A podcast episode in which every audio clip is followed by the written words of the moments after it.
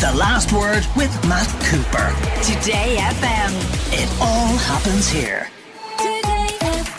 Charlie Weston, personal finance editor with the Irish Independent, is with us for his weekly personal finance slot. Tomorrow afternoon, Charlie, at about quarter past one, there's going to be a hammer blow delivered once again to anybody with a mortgage in this country.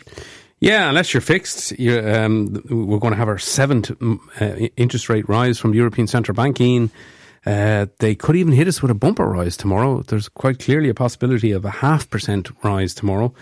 Uh, um, up to now, we had been expecting a, a, quarter percent increase. So, you know, that's a real blow to people who are on trackers and are still 171,000 of those out there. Uh, people on variables, people who are stuck with these vulture funds who can't get a fixed rate and can't move because and which nobody in authority who wants to do anything about. Nobody in authority seems to want to do anything about there. That's an absolute scandal because the banks were pushed into selling those mortgages, and a lot of those people can't move for affordability reasons or because they have credit issues. Uh, they can't move to another lender. And, and, and then new buyers are going to be hit with, with higher interest rates because it'll be eventually being passed on, be passed on by the banks. Uh, even though the banks have been slow to kind of increase fixed rates and variable rates, we're now they probably down, will. We're now down at the lower end of mortgage pricing in Europe when we used to be at the very top. But you get the sense, Charlie, and I don't know if you're picking this up, that the banks will, as soon as they can, pass all of these increases on. They will, yeah. I mean, the, what what they've been doing at the moment is holding back on mortgage rate increases, and also holding back on savings rates. They haven't really been pushing up deposit rates. they they've gone up very little. But you know, uh, there reaches a point. You're right, Ian. Seven incre- increases, there could be two more after that by July. Um, they, they they they do kind of pass on, uh, a, a, a, you know, a proportion of those increases. So it's very hard to see that they won't. Um, you know, one of the one of the increases we had recently, AIB were straight out on the day of the European Central Bank announcement, increasing some of their rates. So we could even see as soon as tomorrow more uh, b- banks increasing their their lending rates for borrowers for mortgage borrowers the people with tracker mortgages, and this is the little spin I've detected coming out of various bankers and everything. Oh, sure, look, a lot of them have paid back their loans and it's not a very big mortgage anymore. As you're saying, some of them owe about 130 grand and they have about 15 years left on these loans. That's a lot of extra money they've been hit with over the past year. Yeah, it's very hard to work out what exactly is owed on these, but it seems as if a lot of the big bumper, what, you, what we used to, used to call those jumbo mortgages that were taken out during the Celtic Tiger era, a lot of those haven't been paid back, and a lot of some of those people are on interest only, so they're only paying the interest, so they're being hit hard now with much higher interest rates. But yeah, so the average owed on, on, on the trackers that are left there is 133,000 euros.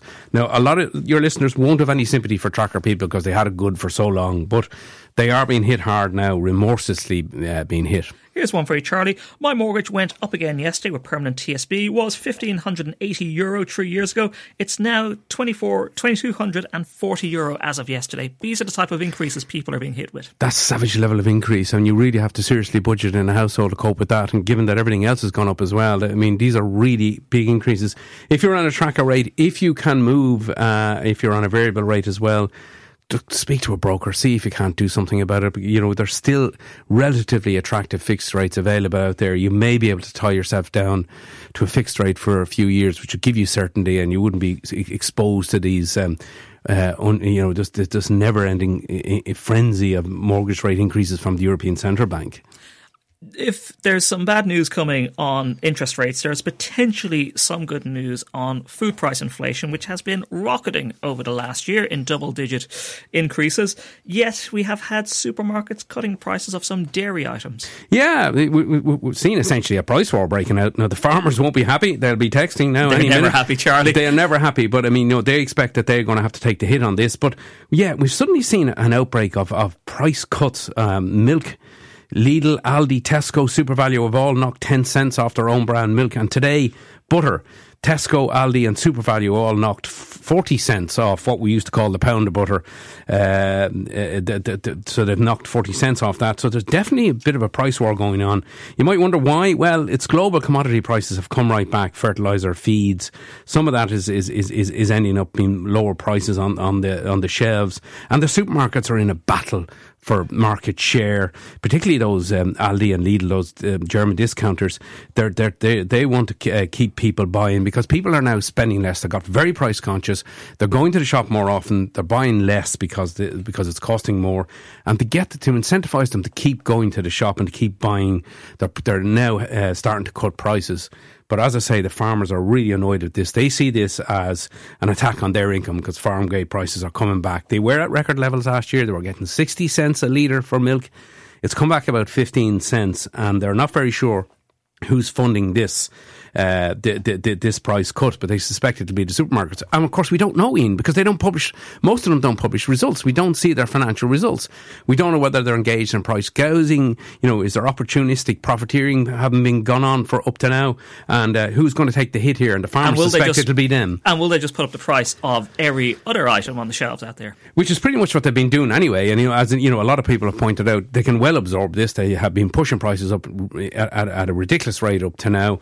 And, you know, grocery inflation is still running at, at something like 16.6%. Now, for the first time in two years, it's down a little bit on the previous month, but it's still, I mean, that is still extraordinary levels of grocery inflation.